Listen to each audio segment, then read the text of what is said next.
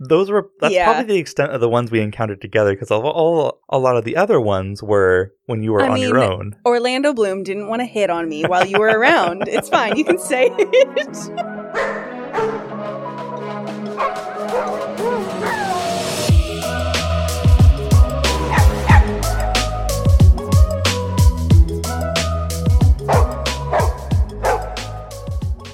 This is the With a Dog podcast, a podcast for the modern dog parent.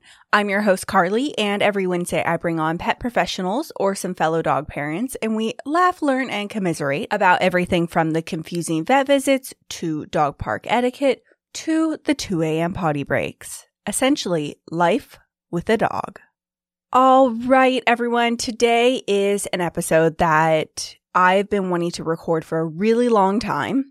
And I couldn't think of anyone better to record it with than the man who went through it with me. So Dog Zaddy is back. If you're new here, Dog Zaddy is my husband, Mike. And in this episode, we talk about our experience living in London. So we are originally from West Coast of the United States. So I'm from Northern California. He's from Seattle. So we moved from Seattle to London with our dog Lupin. And we lived there for about 3 years, and then we moved back at the beginning of 2020, right before pandemic life started. And so we just had a conversation and kind of like took a walk down memory lane, thinking back over some of our fun memories and kind of just like documenting our experience in a podcast episode. I think a reason that we really wanted to do this as well is that our dog Lupin is now getting older. And even though he's doing really well, you know, some of his best times, like some of the best times in his life were definitely in London. He was by far the happiest dog over there. And not that he doesn't have a great life now, but there was something about our time over there that all three of us just loved. And we were just very happy. So it was kind of fun to think about like what made us so happy and just think about like where we lived and the cool parks we lived by and the fun travels we did, and reflect on what some of the key differences we noticed between having a dog in the US versus having a dog in the UK. And of course, you know, I do want to just like preface this with this is purely based on our own experiences. As I said, we're both from West Coast United States. And we lived in specifically London, quite a large city over there. So I know this may not be representative of everyone's experience of having a dog in the US, but for us, some things that we really touched on was just the access to large off-leash areas. We personally do not have access to that in really any of the places we've lived besides London. So I do just want to kind of put that out there as well. So I hope you guys enjoyed this episode. It was really fun to think back on all of our fun memories. And speaking of those memories, I have gone through all of my previous Instagram stories on my personal account. So that's Carly with a Dog on Instagram.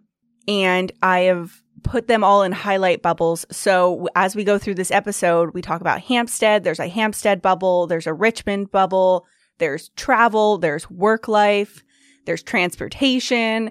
So you got all the highlight bubbles if you want to follow along or just kind of like put a visual to what we're talking about on this podcast episode. All right. Hope you guys enjoy, and let's get into it. All right. Let me put my feet up on the dog bed here. All right. Oh, Lord. I'm feeling good. You ready? Let's get going. Third time's a charm, babe.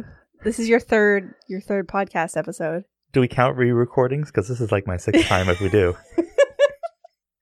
I can't get you to visit the podcast studio unless I invite you to be on a guest. I know, right? I can't get you to hang out with me otherwise. What are we going to title this? So we've got Lupin in London. Yes. I think the name is this is the name. It's going to be Hound on the Heath. Oh, that sounds very Sherlock. Very, it does. Like, it does a little bit. Hound of Baskerville. It does. But that's like, this is quintessential Lupin in London. Okay, Hound on the Heath, Lupin in London. Maybe it'll be like a subtitle, like Lupin in London. And the subtitle will be like Hound on the Heath. Yeah, I like it. Yeah. Cool. Well, should we start with getting him over there? I mean, it's a long thing to start with, but yeah, sure. Okay, so let's just jump into it. Yeah, it was fraught with issue after issue. So first things first, Mike and I had been planning to move to London for a while. Like we wanted to. He sought out a job over there. It was mainly I wanted to. I sought out a job so that Carly could fulfill her dreams. Yes, of living in the UK. Yeah, pretty much. So we knew that we would be moving for a little bit. And so I started doing the checks ahead of time to make sure we could bring Lupin over. Like, what did quarantine look like? Right. Was there a quarantine between the UK and the US? There is not, or was not at the time. What kind of vaccination, paperwork, all that kind of stuff would he need? Luckily, flights from Seattle to London are direct. No changeovers. Yes. So, yeah definitely looking okay. Yeah. Prospects are good. I was, did all that back work kind of thing. And so the deal was Mike and I were going to move over to London through his job, and we left Lupin with some friends for about a month while we were over there because we were in temporary housing. Yeah, and it was some nice housing. Like we were pretty well situated right on the Thames near Tower of London. Yeah, which is so that's like central London, kind of banking area, but it was Lupin would have hated us. Like there's oh gosh, yes, it was good that we moved there first. Yeah, to try and find a place, then Lupin could join us later because it would not have been good for him. No, there would have been nowhere for him to pee. It was like concrete jungle. So yeah, so we left him with some friends. We did the whole like HGTV international. Like we were the worst. We were the stereotypical Americans. Oh, this has a small fridge. That oven looks a little small. Yeah. What? Oh. No dishwasher? No washing machine? Yeah. You literally could have just put a camera crew behind us and we would have been like on House Hunters International. Oh, easily. Because, I was like, look at the charm of this place, completely ignoring how grungy it looked otherwise. I was like, but look at the crown molding and the high ceilings. And there's like mold growing on the corner of the wall. So as we were doing this search, of course, we kept Lupin in mind as far as, of course, it had to be dog friendly. Yeah, we wanted ground floor, maybe a garden in the back, maybe close to a park. Yes, that's what they call a backyard over there, by the way, everyone. It's called a garden. Yeah. Yeah, so like a small, very small, like I think the size of my little office, small as far as the backyard that we're talking about. And then, hopefully close to some kind of big park, dog park. And I remember researching before we moved over there, like dog parks in London. Because in my mind, I was thinking of the American dog park, which is like an actual designated zone to take your dog. Yes. Let them off in this fenced-in area. Yeah. And I couldn't find anything, I remember.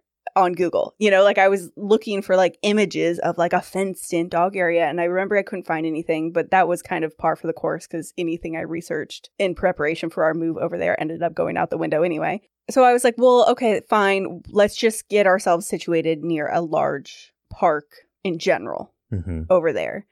And Mike was in agreement. So while we were doing all that, Lupin was saying that the one place that was even somewhat decent happened to be the place near the park. So yes. Easy decisions. I mean, the places that we saw were so shitty. And a few of them were like, you had to walk up this huge hill just to get to the park. And it was just not going to work. Yeah. So we got very lucky with our first spot, with our first flat. It was not the nicest, but it was by far the best located. Oh, easily. So we finally decide on a place. We decide on this place. It's about a 5-minute walk to Hampstead Heath. Mm-hmm. And now it's time to get Lupin over here, right? So Carly is going to be the one that flies back. I'm going to stay and work in London. Carly's going to fly back and pick up Lupin, be back in 4 days, Lupin on the return flight. Yeah. Or so we think. Because things never go so simply, of course. So as as Carly is midway on her flight, I am in the air. Yes, Carly's in the air. Yeah. I am about to go to bed because it's late, and I get a call, and it's from the person that's watching Lupin saying, Lupin's not feeling well. I've taken him to the vet, and they're keeping him overnight to watch him because he's just not eating. He's just really lethargic, just not doing well. Oh, I'm like, okay. And then I get a Facebook friend request from one of Carly's old coworkers because the vet that Lupin got brought to was Carly's old place that she worked, and she knew some people there. So I accept the friend request, and we start this message chain. Lupin's really not doing so well. We're concerned. We think he needs to get to the emergency vet. Mm-hmm. I'm like, all right. Go for it, because, you know, what else are we going to do? Yeah, what else is the response that you're going to give him over Facebook? Like, yes, so of course. So it's like, all right. Obviously, we tell him, take him to the emergency vet. We have some money in the U.S. still. We'll sort this out. Let's just get him feeling better. So turns out they need to operate. They think we think there's a foreign body lodged in his intestines or something. Yeah. He had like an obstruction in his stomach. Yeah. Exactly. So I'm like, all right, let's go ahead, give him the credit card information, all that, and start this massive text to Carly so that when she lands, she's informed about what's about to happen. Because she's going to basically need to go straight to the ER. Yes. So I land to get this like massive text chain from Mike and everyone else involved. Like, because as he said, I worked with the people who were treating him. So I had texts from them. I had texts from the person who was watching him. Like, it was this flood of thing. I pieced the story together and I was like, okay, Mike's parents pick me up and take me straight to the emergency vet. And I think I was just like in work mode. As far as everything, you know, like I was just like, okay, like, how do we figure this out? Because I also had to change his flight and all of the appointments that he had over the next few days, too. But yeah, seeing him there, my poor little Bubba in the ER, like recovering from surgery. He got through the surgery okay, and it was all fine. But I hadn't seen him in a month. And that's like my greeting back is like, here's this massive staples. Yeah. Massive scar in his stomach. He looks like Frankenstein. And here's also this massive vet bill. And so we ended up pushing his flight out 2 weeks, which I was able to do because we bought like the right kind of ticket and stuff that we could change the flight pretty easily. And so it was all fine. Pushed the flights out, moved all the appointments. Great. We get to like 2 days before he's supposed to fly when the vet is supposed to sign off on all of his paperwork so he can move to this new country. The vet's looking at everything and he's like, oh, actually, I don't think like I don't think this is right. Like, hold on. He's like, I don't think we have everything correct for him. He needs to wait another 21 days because of like the stipulations as far as like you need to have this vaccine at least 21 days before this and all that. Mm-hmm.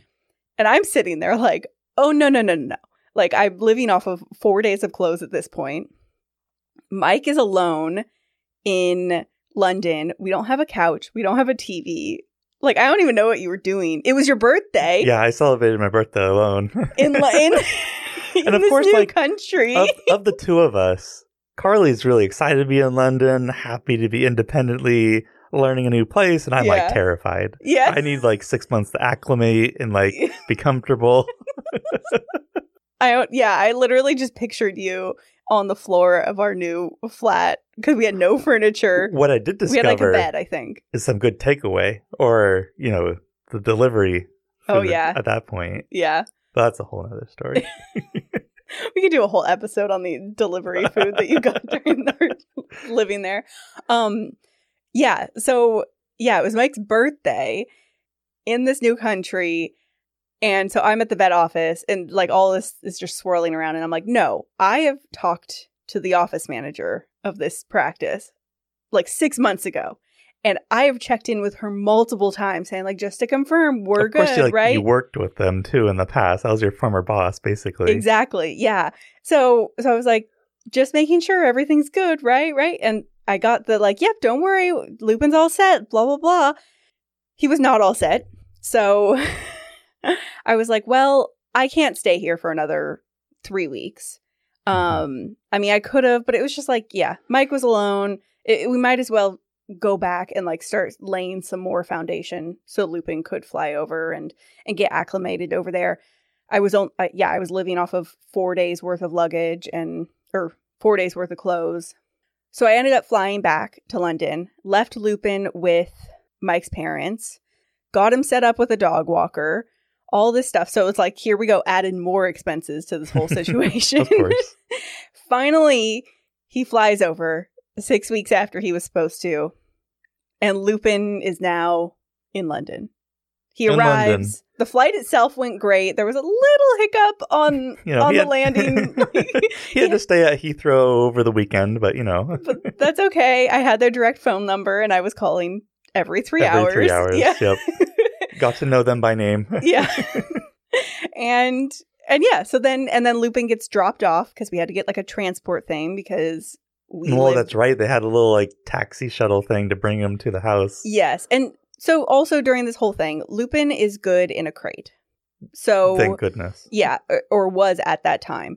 So he was transported in the crate as far as the flight, as well as like delivering him to our flat and everything. So yeah, that was fortunate that I wasn't too worried about him being overwhelmed or scared. Like I knew that he would feel safe. It was his comfort zone. Yes. He felt safe. He would go to it. He would seek it out. Yes. To feel comfortable. So, exactly. Yeah. He loved his crate. So, yeah. So we didn't have a car. We lived pretty far from the airport. So he got dropped off. And do you remember when they opened the door and he was just like howling, excited to see us? That was great. Yeah. And then he tried to like sprint around our new flat, but you couldn't because it was so small. The hallway was so narrow. He like could barely even turn around. Yep. He has to go to the end of the hallway just to, like flip his body around. Yeah. And turn around. Okay, and then Lupin is in London. So Lupin's in London, and he gets to experience Hampstead Heath. Yes. So I feel like I've talked about Hampstead Heath in some episodes I've done, maybe even on my podcast, but definitely on when I was a guest on other people's podcasts. But Hampstead Heath was the most magical place for Lupin, as well as me. I think kind of like it just and the family, like for us to be 5 minutes away from. So Hampstead Heath is like almost the opposite of like what you would get with an American park a little bit. So like the first thing to note was that the ratio of dogs to humans was at least 1 to 1, if not favored towards dogs. Yeah. Yeah. It was a dog haven. There were so many and almost all of them are off leash. Yes. Like in the normal park. This is not a fenced-in area. It's a massive park, first of all. Yeah, so it's about the size of Central Park. I looked it up to give everyone kind of a range of, like, understanding how large it was. Right, and it's got, like, a mix of open fields, kind of foresty areas. It has even, like, the ponds and other things. Yeah, the ponds that dogs really can go into. Park. Or you can swim in. Yeah, and it had, like, a cafe and, you know, some little, like, play fields and stuff throughout it. But it was very... And it was, like, terrain. Yes. In a city. Oh, yeah. I mean, like, that's where they held like the cross-country meets and stuff. So, yeah, it was a really fascinating park. But I think, like, just to continue with the dog things, the dogs were roaming the park. And the funny thing was that you have these, like, play pens for the kids where it's like, where, like, the parents with the kids that want to play, you go to a designated area that's fenced in for your kids. So that your kids don't go running off, but the dogs roam free. Yes. I thought it was just the funniest thing. It is. Yeah. It's so flipped compared to what we had, gotten used to in America. Oh, totally. And so, yeah, it's just like if there's a playground, with the wood chips and all of that, that part is what's fenced in. Mm-hmm. And the dogs can't go in there. And so you'll even see like dogs like tied up on the outside of it or whatever. Oh, yeah. And so, but otherwise, dogs roamed free. Not on leash throughout this whole park. And so, which was a huge game changer for Lupin. Yes. Like talking about Lupin coming into his own, he just thrives off leash. Mm-hmm. Like he enjoys a walk, or he did at that point. I don't know if he does anymore, but he just thrives off leash. And like, as soon as we were able to get comfortable with him and like his level of recall, it was incredible to just see him take off and enjoy that part. It was really amazing for Lupin and I, because Mike was at work every day when we first moved there, and I, oh, that's right. Yeah, and so I was there like on my own and with Lupin and didn't know anyone. Plus, there's a time difference, so I couldn't even call my family until like 4 PM. So it really was like me and him, me listening to podcasts. That's when I got into podcasts, walking around this park, meeting people, you know, like Lupin was very unique looking, especially back then when it, like in his prime. Oh, very much. And so everyone, you know, so many people would stop us and be like, oh, what kind of dog is that? And it's like a running joke. How many times we got asked that question. Yeah. Yeah. Or everyone's telling him he's so handsome. And I'm like, aha, he has his moments, you know, just like, like you had these like standard responses. And yeah, it was really amazing for he and I's relationship, me and Loopy, because we would be out there for hours sometimes and he would be off leash. And the fact that I trusted him, I think, like I put my trust in him to not run off. I think because I put my trust in him, he really was more willing to come back to me. Mm-hmm. And it kind of was just like a little bit of, we both gave into the relationship a little bit. And so it wasn't strict training that I taught him his recall. It was really this off leash mm-hmm. in Hampstead. You know, of course I had treats with me and stuff. And so that always helped. But like he wanted to be by me because I gave him that little bit of freedom. He was willing really to come back. It was really interesting because like you were going to the park daily with him. I'd join you on the weekends, mm-hmm. but like Lupin was creating like a stronger bond than ever with you. Mm-hmm. And I was just kind of the third wheel to a certain extent. But it was so funny because like you two would get along so well. You'd meet these people in the park and like build some relationship, like you'd like, oh yes, that's so and so. You named these dogs like out in the distance, like, oh yeah, that's whoever. Mm-hmm. And I'd be like, wow, how do you do this?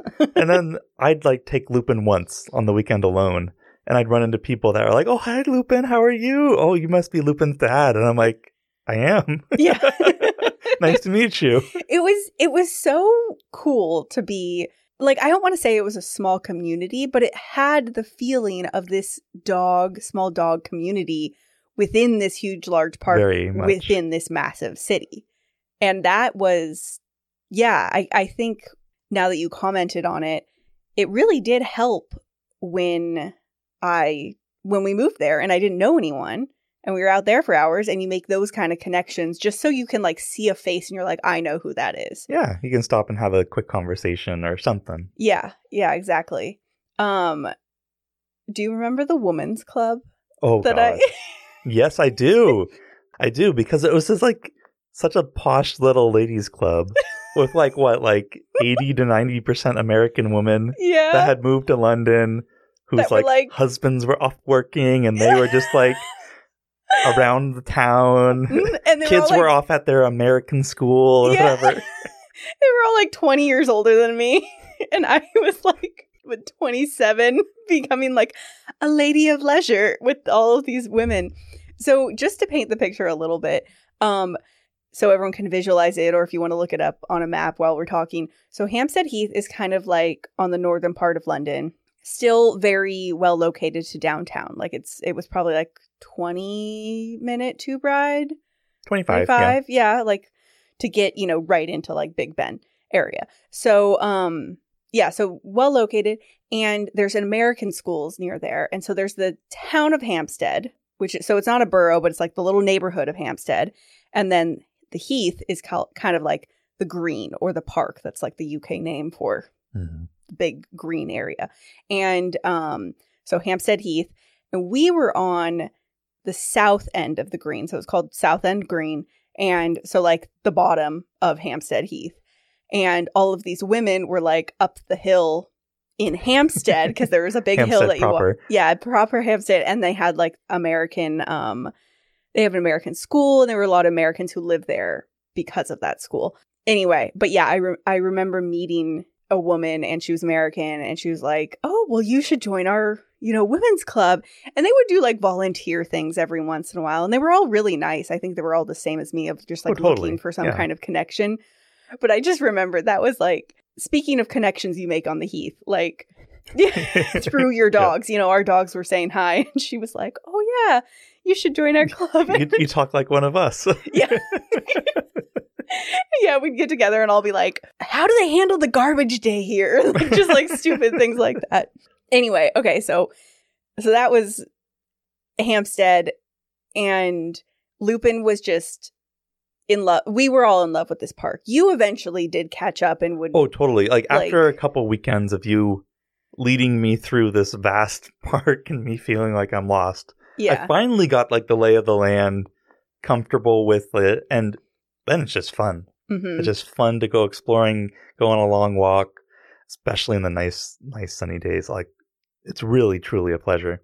So, but like, I feel like you've left something out, because you wouldn't only like come across just like the random dog mom or like... Or the dog walkers. Right. Yeah. We actually had a couple of more interesting sightings, right? Oh, that's right. Our celebrities. We met all of our celebrities in Hampstead.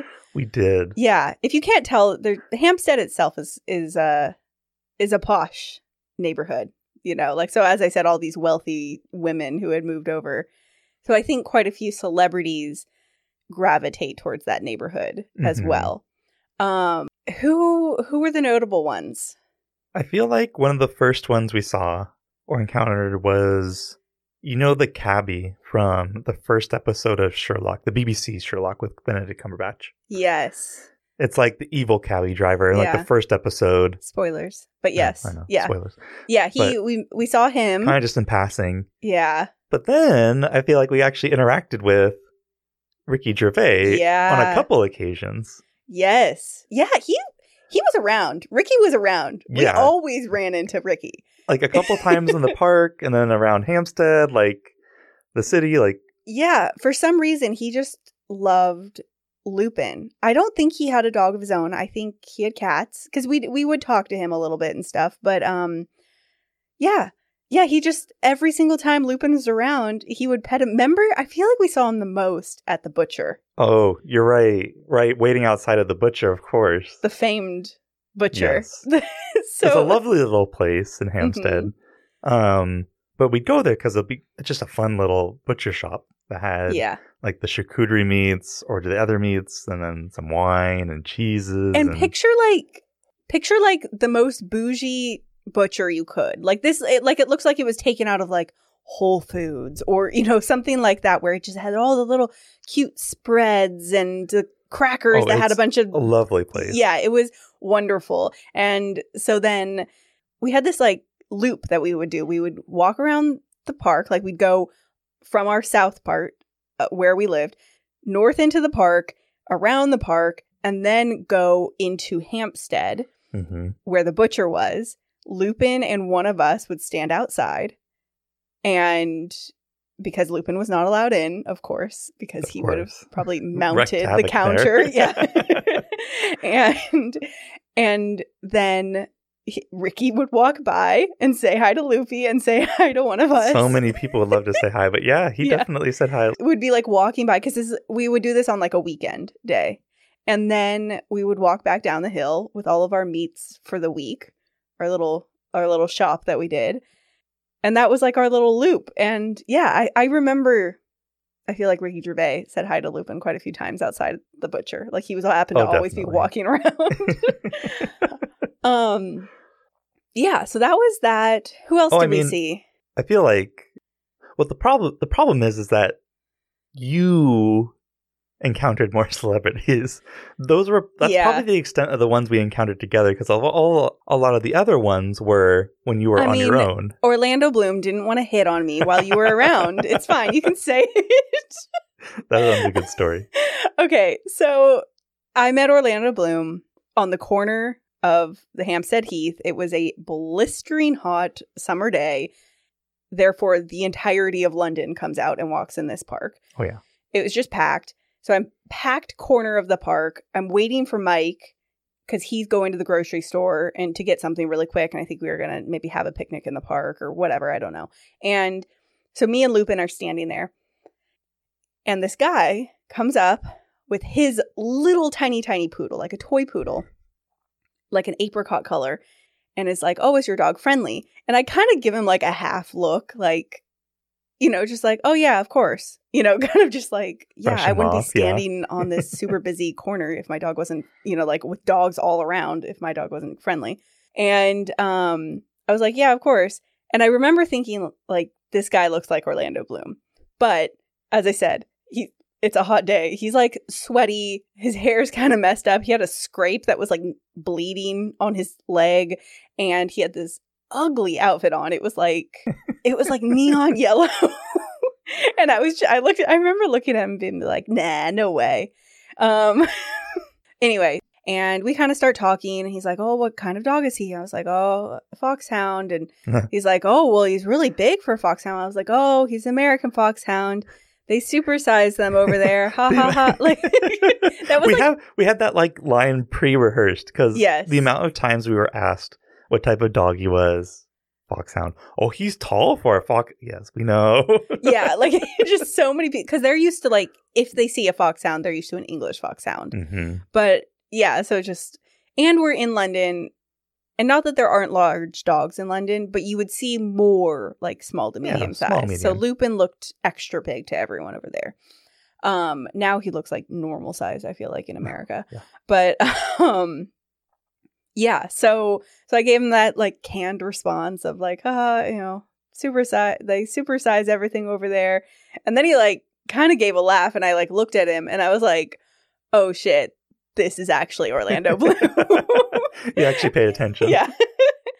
Because I was like half talking to him, half looking for you in the crowd still. And it was like super busy. I'm watching Lupin. Lupin could not care less about his little dog who's trying to say hi. And yeah, it was just all like a lot was happening, which I feel like we need to pause and give me some credence for looking for you in a crowd while Orlando Bloom is talking to me. Yeah, right.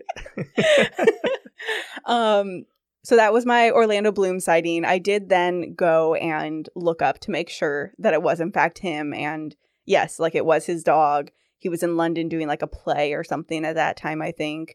And it was when he was with Katy Perry and everything too. And yeah, so that was probably like one of the big names. Yeah, and there was probably like one or two more, or a couple more. I saw like Kate Blanchett. That was cool. Yeah, she's stunning. But she just like walked by me, kind of thing, and I was like, and yeah, I was like, she shops at the same store that I shop in. It was like a cooking how you're doing like store. How you know you're doing it right? Yeah, I'm just as bougie as the celebrities. We all knew this. Who else? It was that one guy from Harry Potter. Dean Thomas, right? The actor that played Dean Thomas. The guy, yes. The actor who played Dean Thomas, he also played like a main guy in How to Get Away with Murder. Mm-hmm. He was walking by me once and I kind of gave him a double take. But at the same time, I was calling Loopy. I was like, Loopy, Lupin.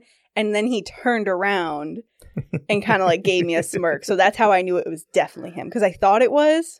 But like I think he acknowledged the Harry Potter name kind of thing. I think those were all of them.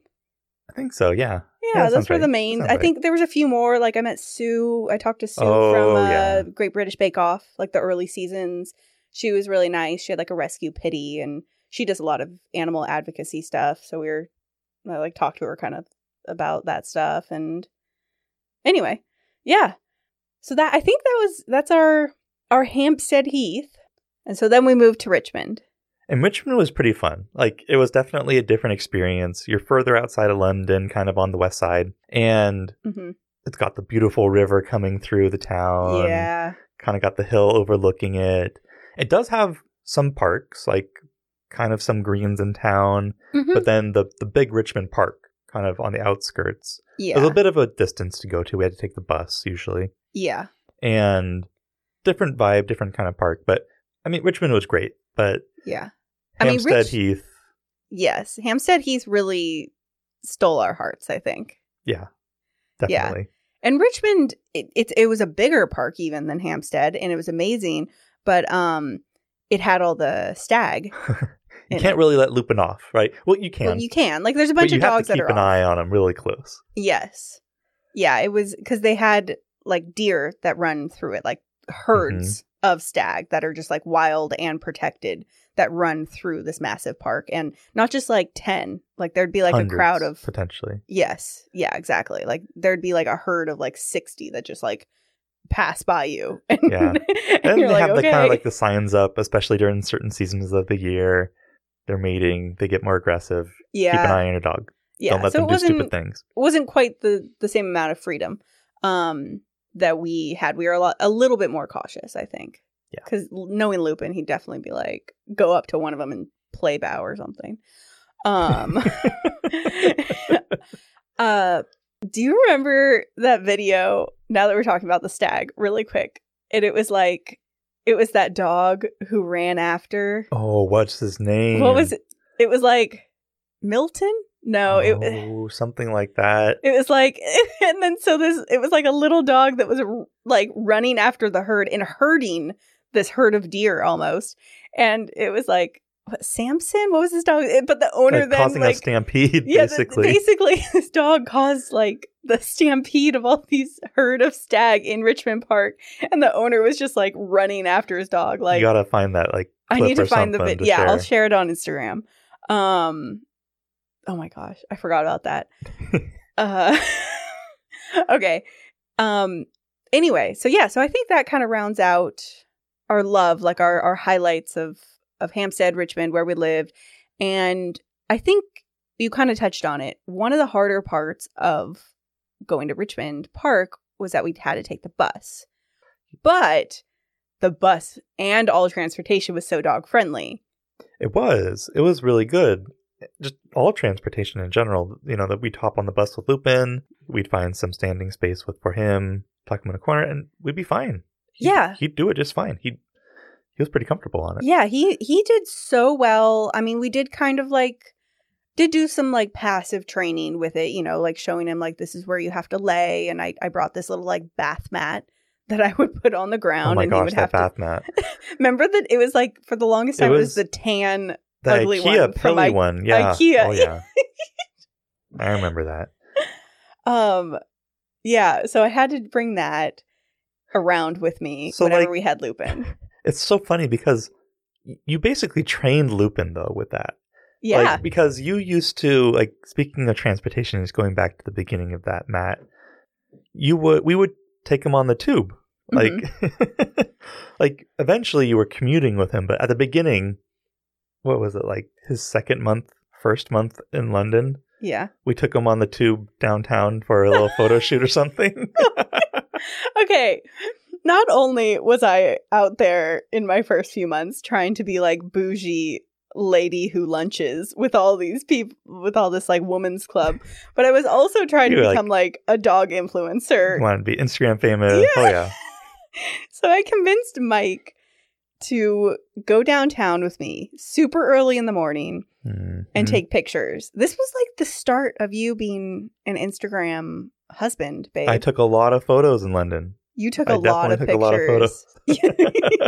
As much as this was my origin story for trying to become dog influencer, this was yours as well. Maybe professional photography. This is like your little iPhone camera villain origin story. Why Michael hates Instagram. Yeah, so we had to take him on the tube. So we took him on the tube, and like he wasn't really thrilled the first time round. Like, he was pretty tentative, a little scared. I feel like we had taken him maybe once or twice on, like, different lines, like overground lines that were easier. Yeah. But obviously, there's different tube lines throughout the city. Some of them are a bit more worn. Some are deeper underground. Mm-hmm. So we had to go to the one that's going into, like, central downtown, high use by commuters and tourists. So even if it's early in the morning, there's still plenty of people. Yeah. And yeah, it's a little loud, you're going fast, a little rickety, and Lupin wasn't thrilled. He was very happy to get back out to the light, I think. Yeah, we like came into a central hub too, so it was like stairs after stairs just to like come above ground. I think we were happy to find an elevator. Yes, yeah. So I am there in my like cute little like I'm in like Instagram dress that I think looks good. It did not. and my hair looked awful. And I was like, Michael, you have the nicer phone. You have to take pictures of me and Loopy at 6 a.m. on a Saturday or whatever it was.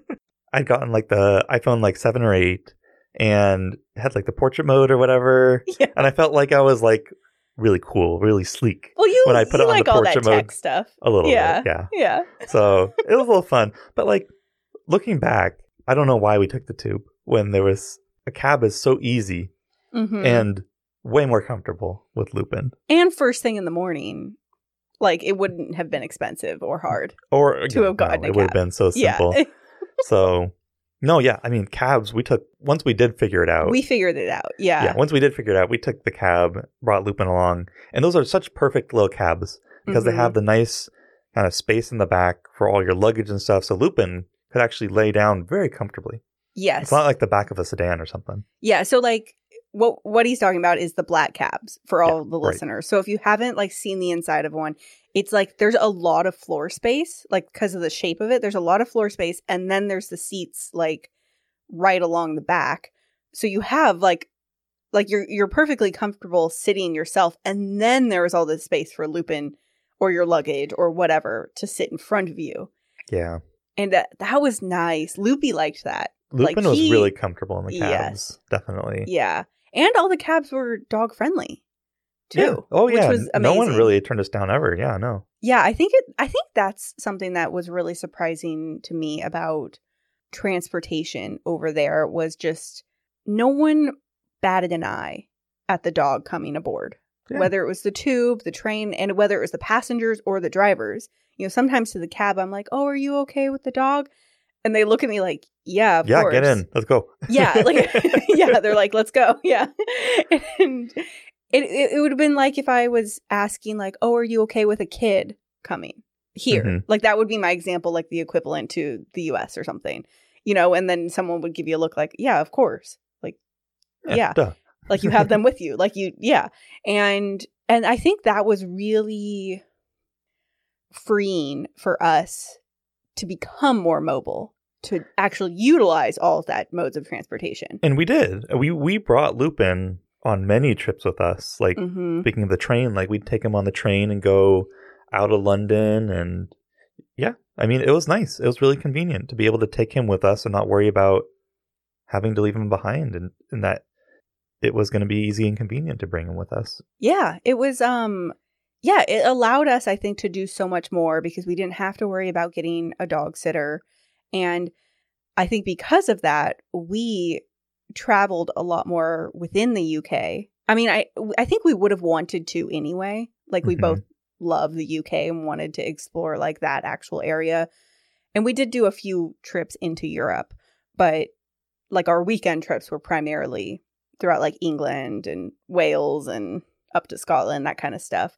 And it allowed us, because we could so easily take him, it almost like gave us permission. It was kind of like this like check. Okay, let's do it then. And we made it happen because also most of the hotels were also dog friendly. They were. And they loved having a dog over. They were so nice about it. They were. Like we would arrive and like I would have told them ahead of time, we're bringing our dog and maybe there's an extra fee per night or maybe there wasn't, who knows.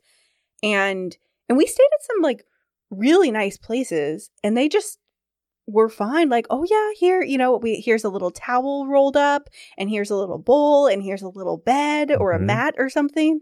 Like they welcomed the dog equally. Yeah, totally. To us. And because it was just so easy and convenient, like the first time we did it, it's like kind of just breaking the ice. Mm-hmm. This is possible. This is easy. Because of course I'm like a nervous wreck the first time around. Yeah. But once you realize how easy it is, we just kept going.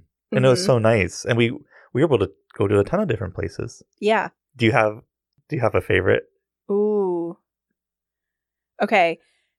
My favorite with Lupin. With Lupin, of course. Yeah. With Lupin was actually the trip when your parents came out the second time. We took the train down to Dorset and saw like Durdle Door and things like that. And so we were able to take the train with 4 people and the dog down there. And then we stayed there for a few nights, turned around, trained all the way back up to the Lake District, which is like kind of the other side of the country, and all the way north, and then stayed there. Dog-friendly hotel with, again, 4 people and the dog. So this was all in the same trip because we were trying to hit some highlights like for your parents. Right. Yeah. And so Lupin, I think Lupin had some good milestones on that trip because up in the Lake District, like just speaking of transportation, Lupin had been on a plane, train, tube, cab. He was able to complete the, yes. Just check off all the boxes because we got on a little ferry on the water. We were on a ferry like above deck and below deck, and he does not like the water. Oh, he hated it. Yeah, but he just like laid down and hung out. Yeah, you're right. That was a good. And then while we're on this trip, what we hiked that one hill, right? Like that overlooked the lake, but. Lupin, his wipeout. You know where I'm going. Yeah. His wipeout. We were at the top of this hill, and we were trying to kind of, play with Lupin. And Lupin, what was it like? Carly had started walking down the hill, was a little ways off, and I was like, "Oh, let's get Lupin to go charge at Carly." Yeah, it was, and you were like videoing, like, and I was saying like, "Loopy," and like he would run after me. Yeah, and unfortunately, he was running, and then there was it was very wet. Yes. It was raining. It was a rainy day. Yeah. And he just biffed it. He just wiped out. We were like, oh, shit. Like, he fell into a ditch. We were very worried that he had hurt himself. I think I have that video. I'll try to find it. We need to find that one. It cuts off, like, immediately after you, like, after he, like, falls into the ditch and just, like, wipes out. And he, like, skid. Like, do you remember he, like, slid down the hill for You had a while? The better view. I was way up at top, but true. Anyway, that was funny. Yeah. So. That's definitely one of my favorite trips as well. Because, like, we got to take him all over. Such great views with him. Mm-hmm. We got some good pictures out of that trip, too. Yeah.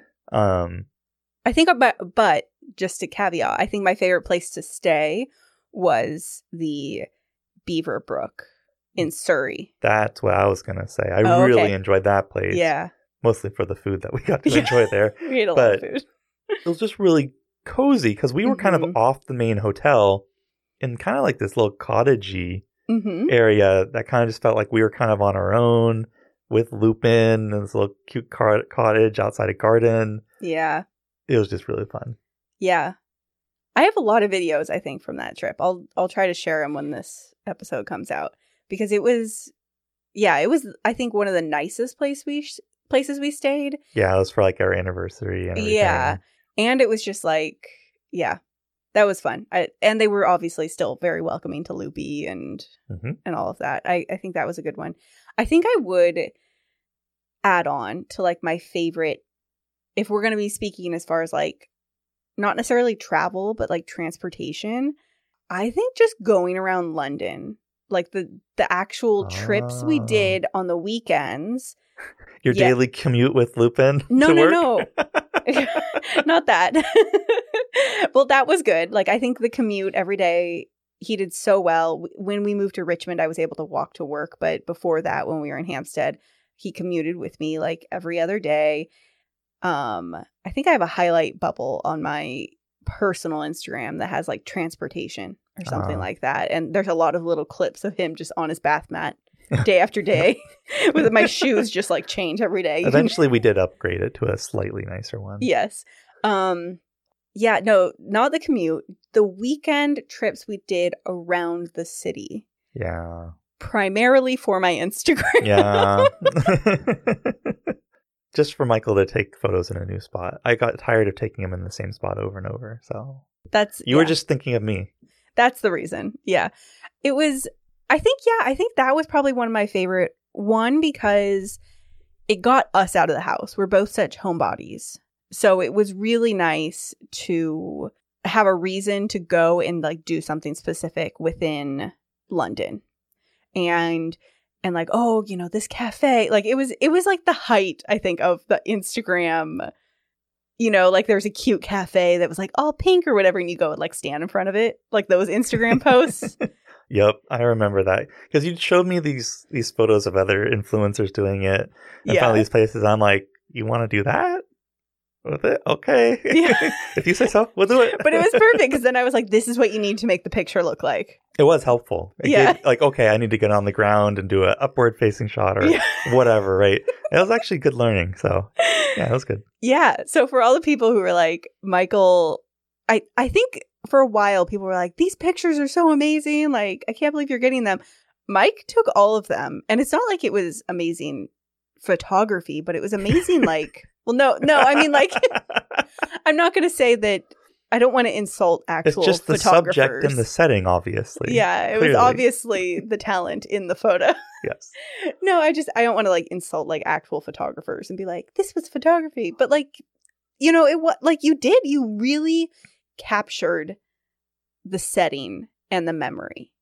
And I think that was cool. Like, because us three were creating these new memories of, like, getting up early, going to, you know, Tower of London or Tower Bridge and getting these cool photos before the city was busy. Yeah, because like we got to do the fun trip downtown to like take a Christmas card photo one year. Yeah. And that was just really fun. I remember doing that.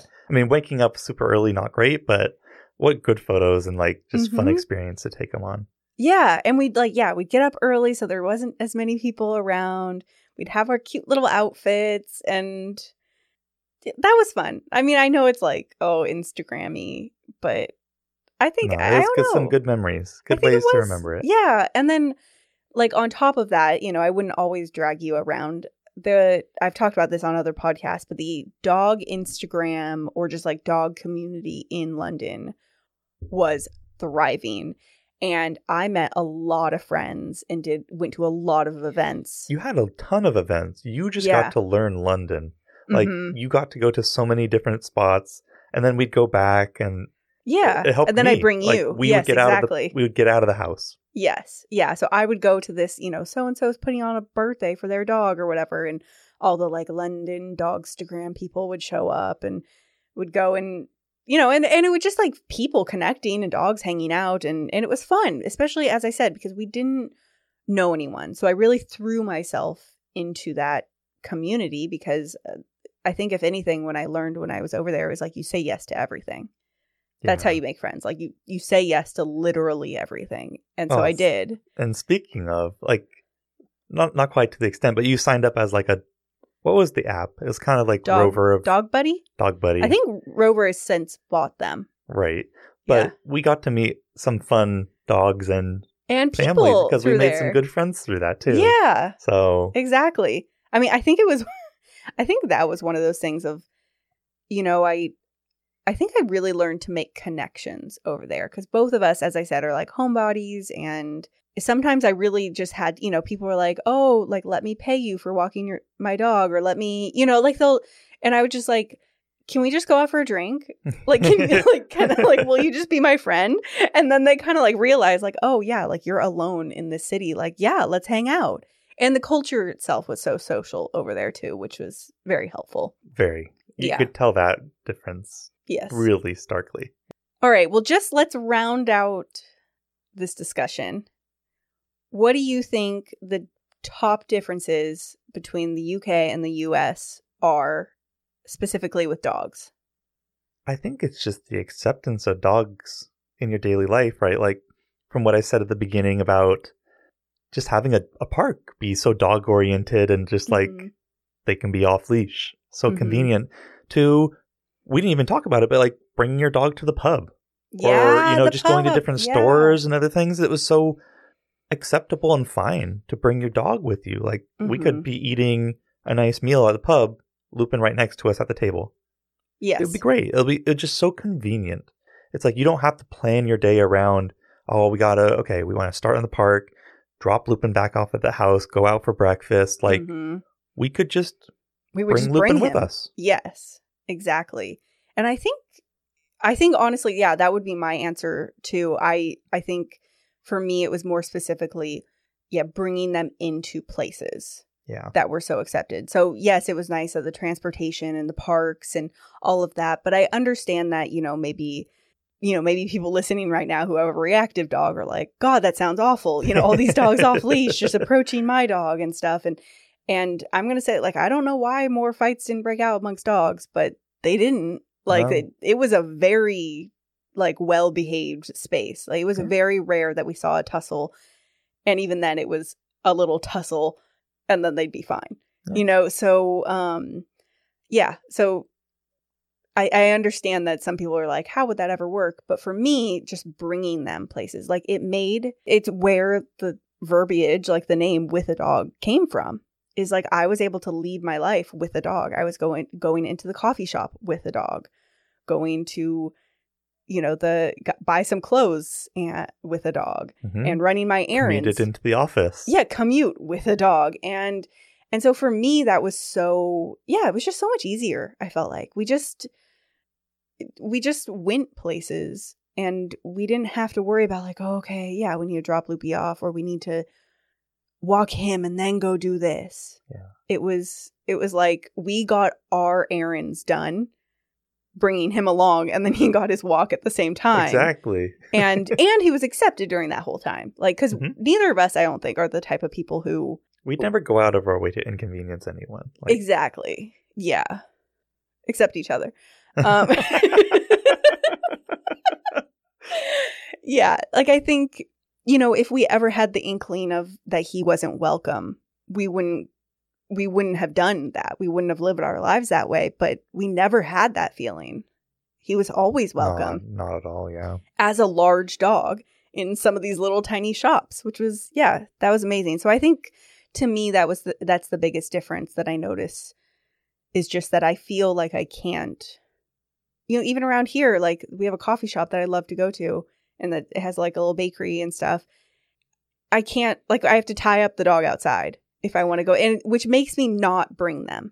Yeah. And therefore we plan around it with the dog. Yes. Dogs have to stay at home. So we'll have to walk them later.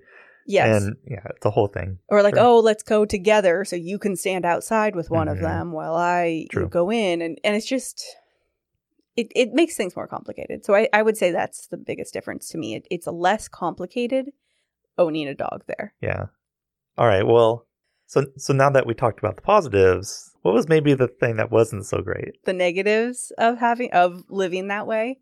The inconveniences? Yeah. I mean, for me, sometimes taking him everywhere was actually more trouble than it was worth sometimes. You know, I had to have like my big tote bag on my shoulder that had like my lunch and my laptop and his bath mat and his, you know, whatever to keep him occupied at work, his Kong and things like that. So sometimes in that way it was like I found myself sweating a lot, like, like on the train or just like worrying about him. Or we talked about this in our biggest dog parenting mistakes, was like when my train line would get canceled and then I'd have to reroute, and I have him, and it's just packed commute hours. Like we're all in like sardines in there, and he's in there too. And so I think for me, sometimes it was actually more trouble than not. Yeah. Not on the regular, but that, sometimes I was just like, F this, and was in that like, that miserable dog mom moment kind of thing. Yeah. What about you? What is a negative? What do you think a negative it would be? I feel like the thing that comes to mind is the double bed. Oh, God. Sleeping with Lupin on a double bed. So like the flats weren't really big. Huge. Yeah. In the bedroom, especially because you had to have a dresser in there or something because they didn't have closets. Anyway, so the size of bed that we had was probably equivalent to a double. And it's me and Carly usually touching elbows or something. It's not the biggest thing, but that was fine until Lupin decided that, you know, he should really just get in there too. Yes. God. So it was definitely a little comfy. Okay. I love how you bring this up. You like trained him to not. Oh, I did. Lay on your side. Lupin learned very quickly that if he tried to lay on my side, I would kick him over to Carly's. So then he just went to Carly's off the bat and slept between her legs. And he still does. We have a king bed now. He still only lays on my side. Good man, you know? So, yeah, that's the first thing that comes to mind. The other is Lupin's obsession with, you know, the fox doo-doo in the parks. The fox poop. Yeah. That was... Well, okay, hold on. Going back to... I just want to tack on to what you were saying about the double bed. Yeah, it's small living. over there. So it was like a full bed size, and there was no way we could get bigger than that in our bedroom because it also didn't have closets.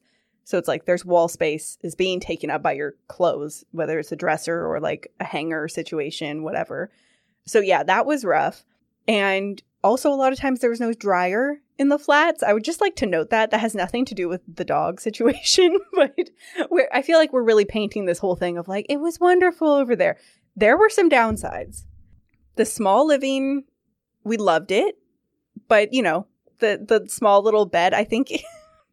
I think at one point you like laid down one night and you were like, my biggest dream in life. And I'm like, oh, okay, what's he going to say? This is going to be something profound. He's like, my biggest dream in life is to lay down one night and not touch elbows with you. Truly and sincerely, though. Yeah. Yeah, it's valid. Valid. It was one of those things we couldn't both face inward because we would be breathing in each other's face. Oh, God. Anyway, yeah, and the no dryer thing was rough. Like, imagine just always wearing damp jeans. Just imagine that. Like the or just stiff jeans. And you know. Stiff, or like the towels are always like never fully dry and fluffy. We hang them over the radiators and stuff, but it never worked. Yeah. Anyway, what you were saying, so I just had to tack that on. But what you were saying about the fox poop. The fox poop, because... for whatever reason, Lupin loved it, either to roll his face in it, to eat it. Like, yeah. It was just such a treat or something. So especially in Richmond. Yeah, there was more in Richmond. There was more foxes in Richmond, and we let him off leash on the field, and he would just run and sprint. Like, because all that... he knew somewhere... there would be field. Yes. And he could outrun us to find it. Yeah. All that recall that he was supposed to have developed in Hampstead. Yeah, all that trust and that bond. He's just like, you know. Went out the window. No. Yeah. Went out the window as soon as there was like a whiff of some kind of fox poop that he could eat, which then inevitably meant he would eat it. While, you know, we were screaming behind him, like, Lupin, no, yeah, you know. We'd alternate sprinting after him to try to stop him. Yeah, like, who's got their running shoes on? They have to be the one to sprint after. And, you know, I'm trying, like, treat, like, trying to get him away from it. It never worked. Never. And then he would have awful explosive diarrhea that night for, like, guaranteed. At least for that evening. Yeah, guaranteed. Then, of course, as you guys know, he has a sensitive stomach, and he also has a bunch of food allergies. So it's like, oh, Lord, what is this fox eating? And, you know, like, what is it? Is it going to flare him up in some other way? And, yeah, it just, that was, I forgot about that. That was really annoying and rough. Yeah. And we shared a garden with people at that point in Richmond. So, I mean, they didn't really go out onto the grass, but some days I was like, I hope they don't. We need the rain to come. Yeah, we need the rain to wash this away because it was not pick upable. Yeah. I don't know if people know this, but foxes are kind of like raccoons in London. Like that's the American equivalent that I can think of. Like they are there. There are wild foxes in London that will go through the trash and live in the green spaces and stuff. So that's why there was so much fox poop around. I don't know if that's like a commonly known fact or anything, but yeah. I think it rounds it out, babe. That rounds out Lupin in London. Lupin in London, Hound on the Heath. After about 3 years there, we had to move back, and that was sad, but we, you know, definitely missed it, but then 2020 happened. So it was actually, you know, maybe that if there was a silver lining, that would be it. The fact that we didn't have to live in our tiny little flat in London during quarantine. A little bit. That Lupin got to come back when he was a little younger, while he was still not going to be stressed out by it extraordinarily or anything. Yeah. Yeah, I agree. That was, like, the timing wise, it was, you know, we'd been there a few years and all of that. And it was good, though. Great experience for us as well as Loopy. And as we covered, I think it really made us bond with him as well. Definitely. Yeah.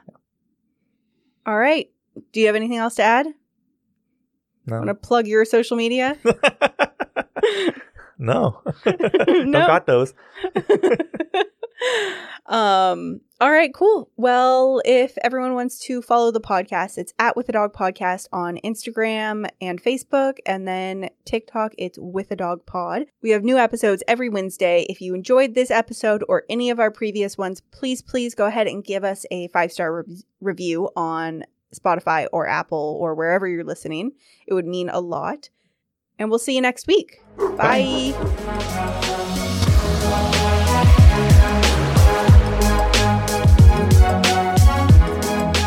All content on the With a Dog podcast is for informational and comedic purposes only. It should not replace professional advice, treatment, or diagnosis by a certified veterinarian, trainer, or behaviorist.